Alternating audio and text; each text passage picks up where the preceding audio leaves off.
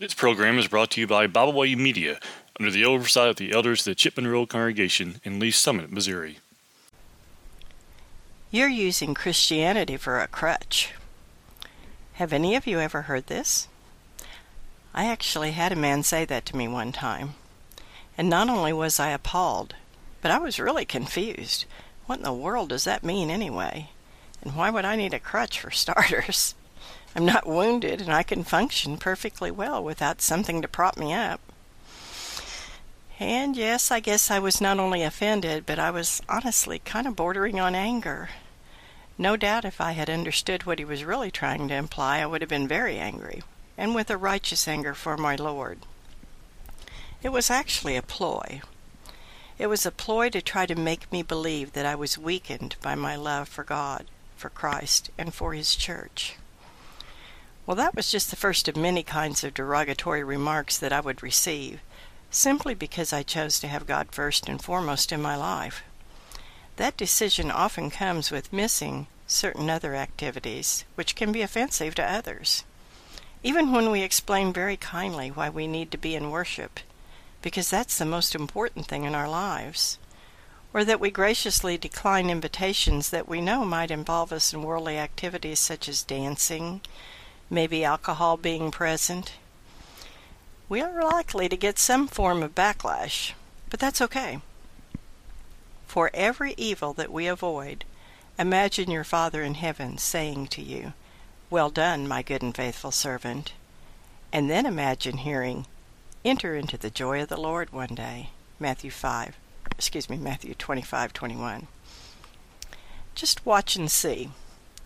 Temptation comes to us in so many ways. If I had lost my temper and been rude to my boss that day, even though he was degrading to me and our Lord, would have it would it have had a godly effect upon him? Would it have made him want to find out more about Christianity? It's doubtful.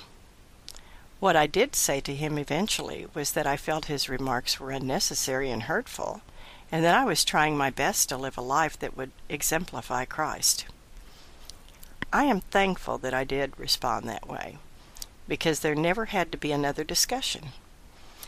If I couldn't work late on a Wednesday night, I was never questioned or reprimanded for leaving early for Wednesday night Bible study or being at our gospel meetings. I'm thankful to God for that. We're all going to have those moments of frustration and decision making. Sin comes clothed in pleasure and desire. Consider the tree of knowledge of good and evil that tempted our sister Eve. We read in Genesis 2 9, And out of the ground made the Lord God to grow every tree that is pleasant to the sight and good for food. The tree of life also in the midst of the garden, and the tree of knowledge of good and evil. There we have it. Two very special trees. One brings life, the other, well, we really wouldn't know until she ate of it. Satan is the master of deception and the father of all lies. The Apostle John states it best Ye are of your father the devil, and the lusts of your father ye do well. He was a murderer from the beginning, and abode not in the truth, because there is no truth in him. When he speaks a lie, he speaks of his own, for he is a liar and the father of it. And what did Satan do when he saw Eve lingering by that tree of knowledge of good and evil? He approached her and began to entice her, stating that what God had told her was a lie. Thou shalt not surely die. Genesis 3 4. And then he further tried to encourage her, appealing to her sense of pride and desire. Verse 5 of Genesis 3. And the rest is history, literally. And thankfully, we have this inspired writing to show us today what happens when we give in to sin. The Apostle John also teaches us in 1 John 2 15 through 16 Love not the world, neither the things that are in the world. If any man love the world, the love of the Father is not in him. For all that is in the world, the lust of the flesh, the lust of the eyes, and the pride of life, is not of the Father, but is of the world. Watch and see, ladies. It's all around us, these worldly pleasures and temptations. Don't be led astray by people ridiculing your godly behavior, or be offended by those who think you're weak. God's children are the strongest of all people. They know who they are, and they know where they are going, and they are determined to get there in spite of all the temptations and influence to waver.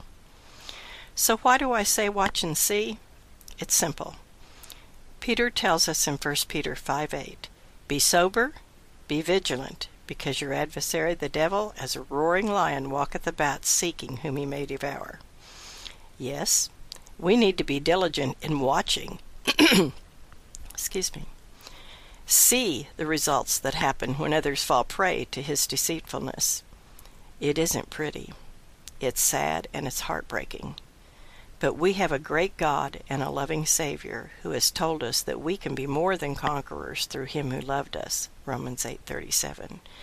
And one day our fa- faith will be sight and our diligence in being sober-minded and aware of the pitfalls of the prince of this world, coupled with our obedience, will result in our most glorious home with our Father in heaven.